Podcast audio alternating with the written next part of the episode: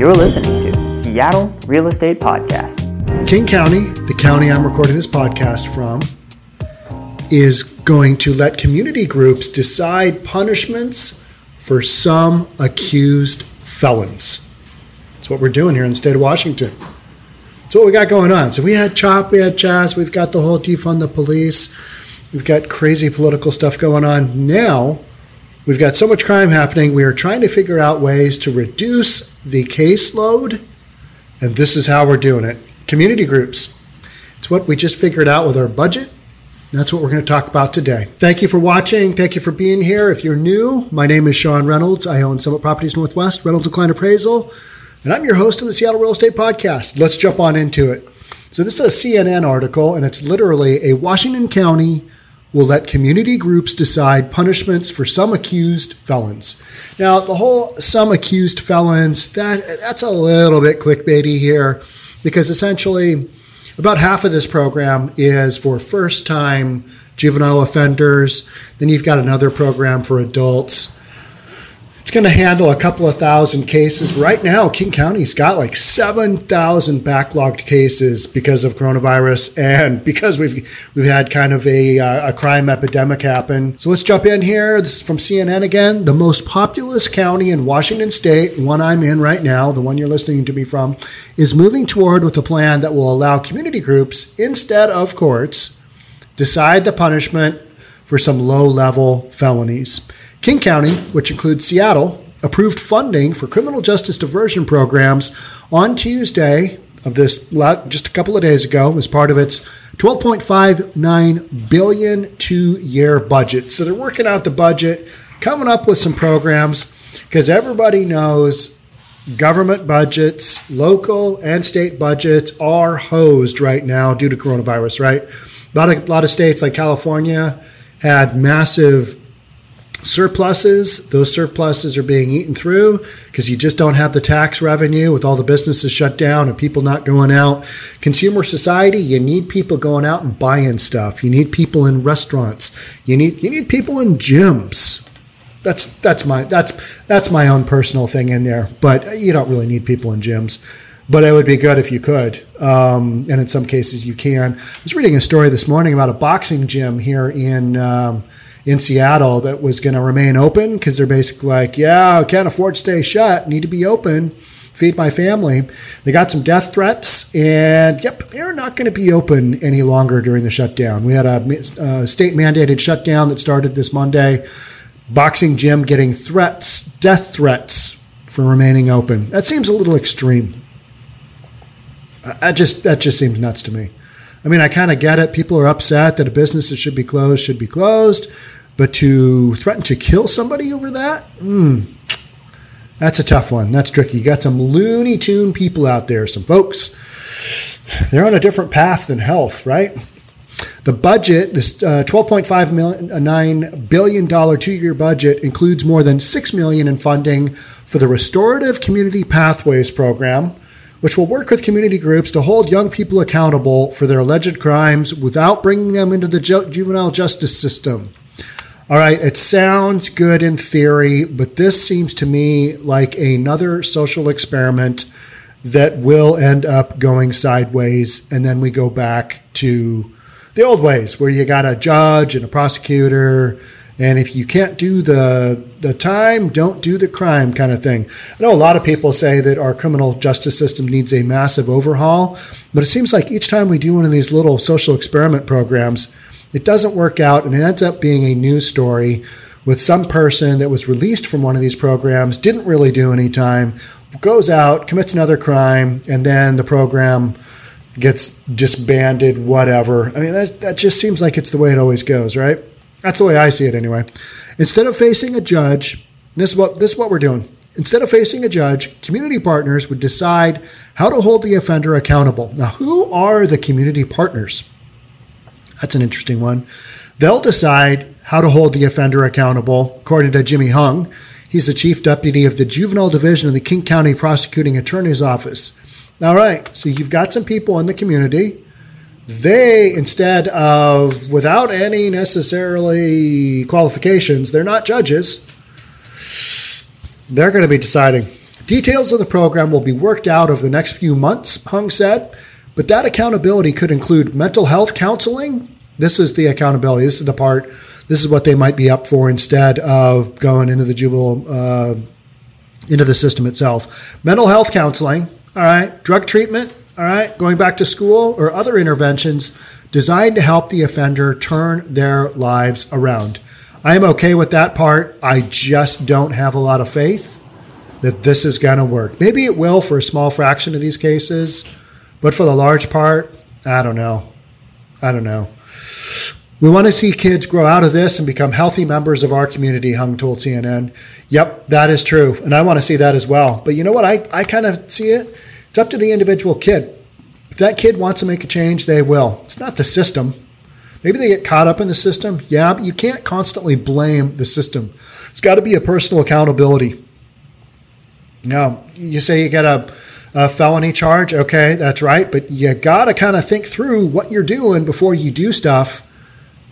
And otherwise, you're going to have that brand of felon and you're going to have a tough time getting a job. And it's going to be incredibly difficult moving forward with your life. But people need to understand if that if this is what you're out doing, these are the consequences. I think people do know that.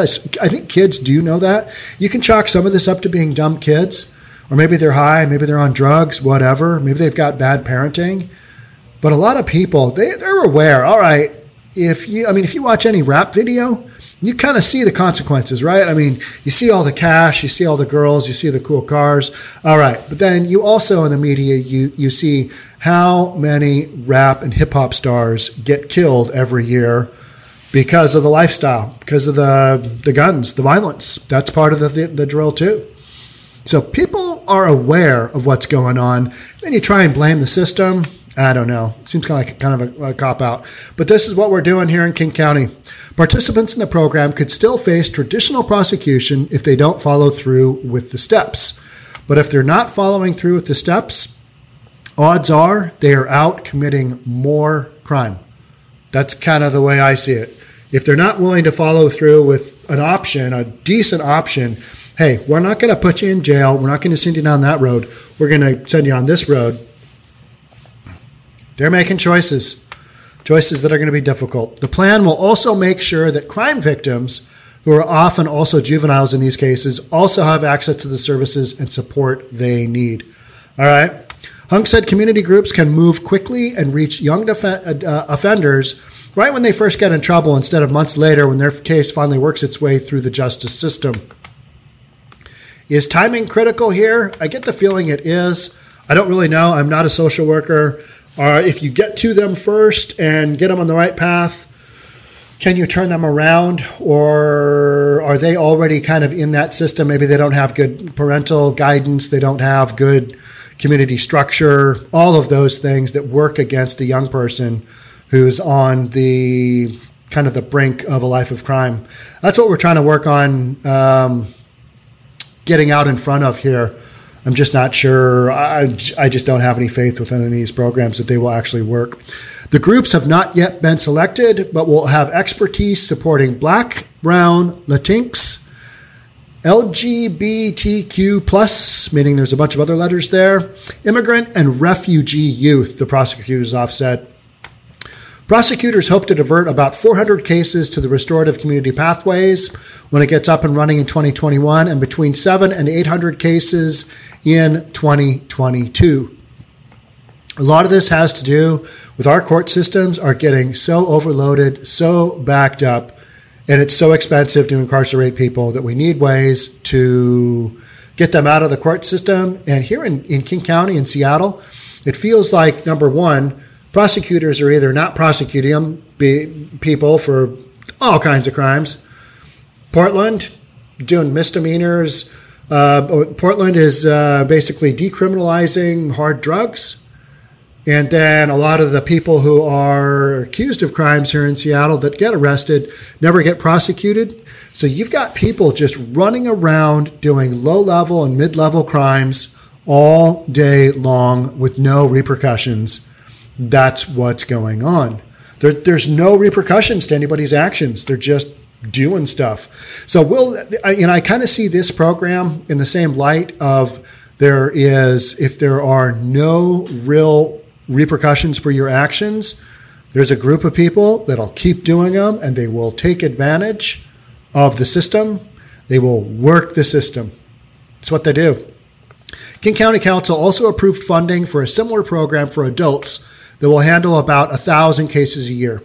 So this is going to take between 1,400 cases and maybe 1,800 cases a year, reduce that caseload. The program will be open to first time offenders accused of nonviolent crimes, according to the King County Prosecuting Attorney's Office. All right, so first time offenders and nonviolent crimes. If you're more, if this is your second crime and it's violent, or if it's um, your first your first time and it's a violent crime, guess what? You're going to go through that normal prosecutor channel. Senior level prosecutors will decide which cases will be diverted to the programs, but they are not available for people who commit violent crimes, crimes against persons, such as or, or domestic violence, sexual assault, gun crimes, or other weapons offenses. So it's basically a lot of low level crime we're talking about here.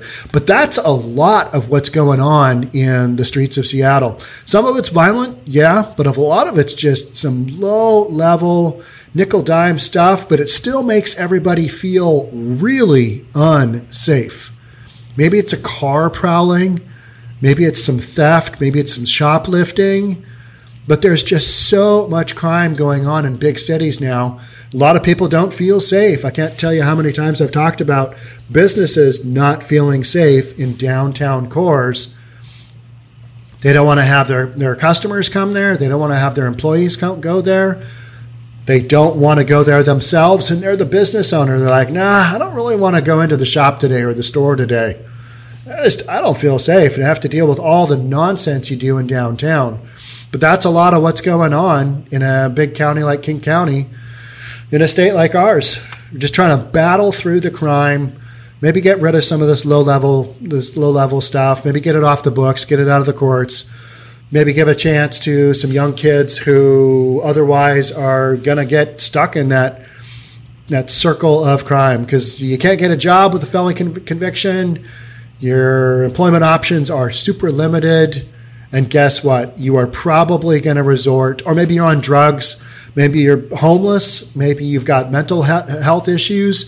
Those are some of the issues that this program is also supposed to try and help. Whether it will, I don't know. The things I look at in Seattle, this massive overrun of homelessness, and a lot of that has to do with number one, drug addiction, number two, mental issues. You've got people that aren't mentally well that need help. And so I look at all those things happening and I look at how parks are not able to be used in, in Seattle. I mean, it's it's crazy what's going on there right now. I had pictures from a um, a guy that I've been kind of corresponding back and forth. He's a listener of the podcast here. He sent me some pictures from a Facebook group. Um, I can't remember. It was like "Keep Seattle Park Safe," something like that. I can't remember. Uh, Kevin, I think your name is. Thank you for sending those. I haven't had a chance to return to your your email, but I think I returned one. But the pictures coming out of Seattle are horrific. And it's the same thing for a lot of a lot of towns in California. We've got basically the same leadership. Horrific what's going on. You can't use your parks. Citizens in those areas just can't use their parks. They're not huge areas, and it's not every park in Seattle, but it's a lot. It's a lot of the downtown ones. All right, so we do have senior level prosecutors making these decisions. Okay, let's put this guy over here, this gal over here. We're going to keep going. Just have to see how this works out. I, I just I just don't have any faith that that's going to be a great program. I can't get behind it. You know what I mean? I wish I could. I wish I could say, hey, this is going to get better with this kind of thing. Not really seeing it. County officials have said that these charges disproportionately affect people of color, and that once someone has a felony conviction, they are more likely to commit additional felonies.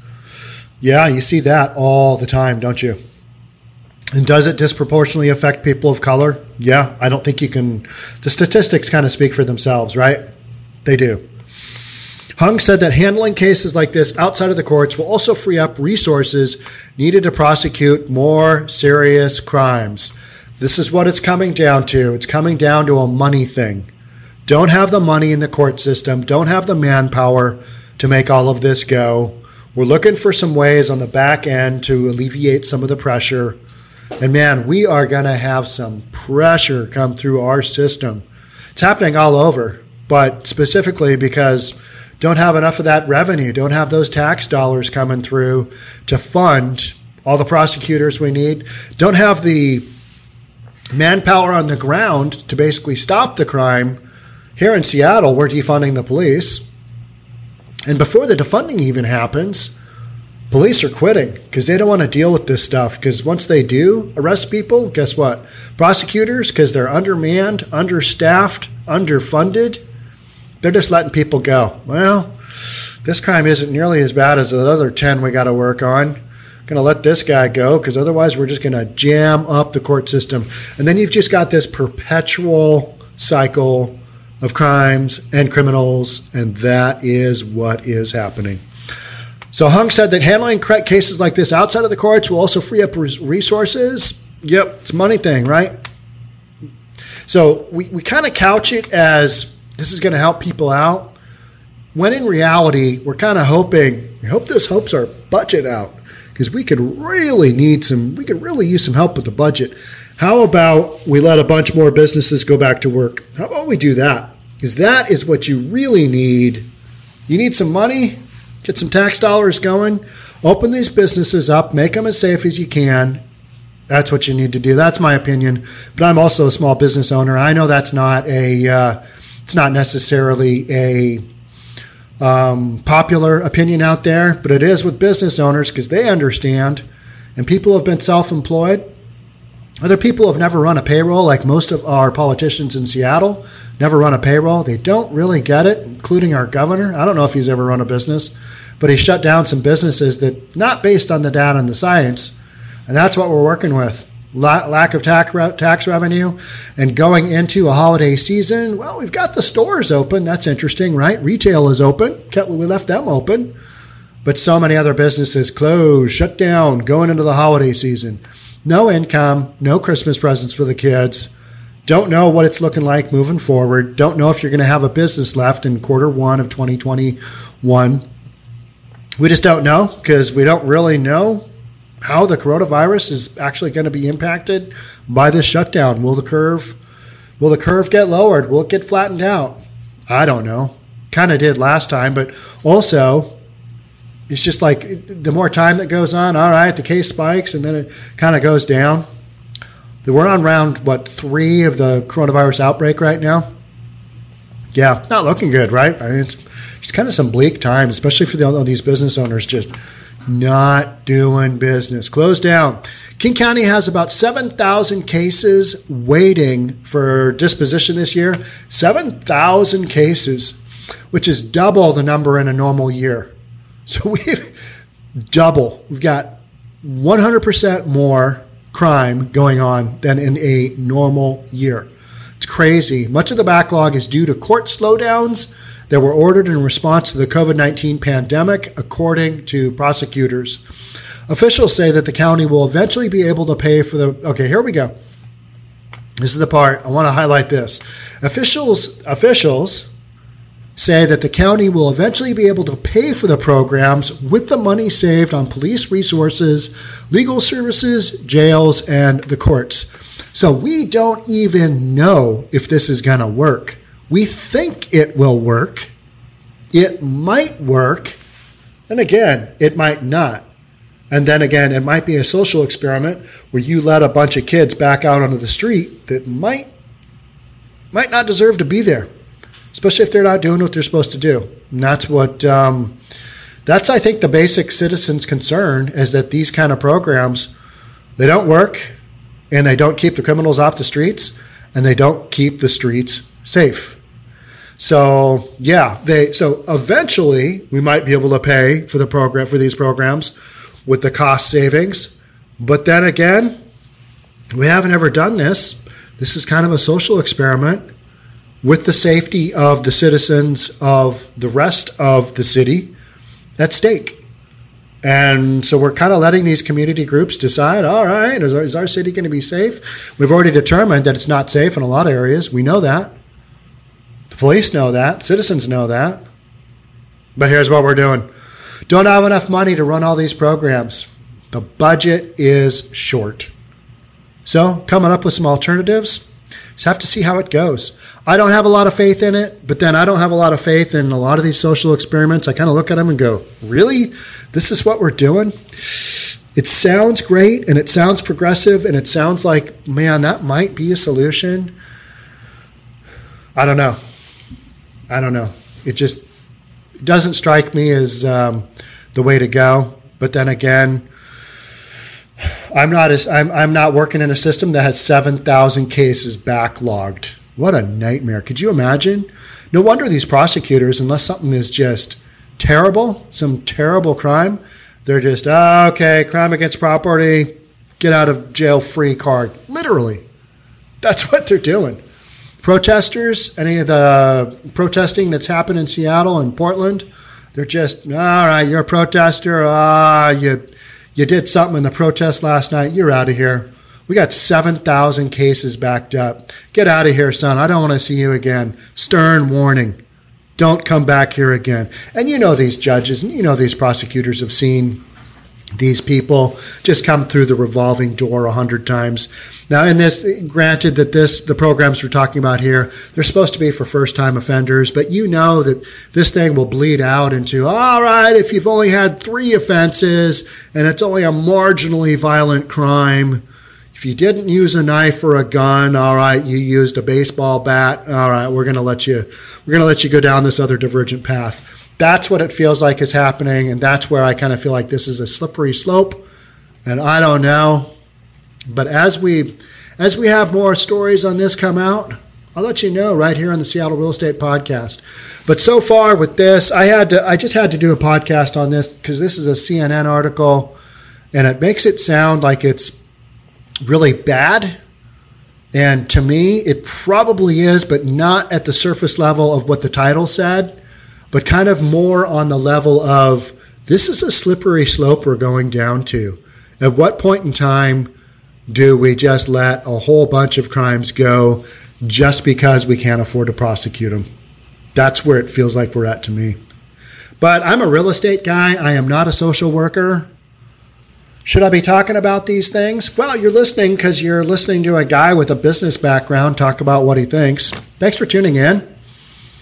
I'm to go. Um, I'm to go record another podcast, not on social issues that I don't have as great a handle on. I'm to talk about business or something. But I think these are really important topics because they have to do with the fabric of society and they have to do with neighborhoods that are either safe or they're not.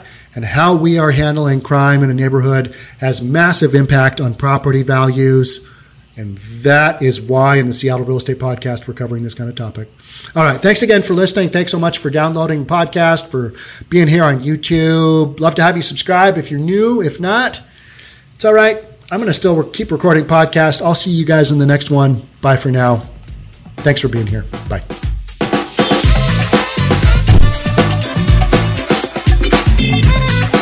Forget to subscribe to our channel and hit the notification bell so you'll know when our next video is out.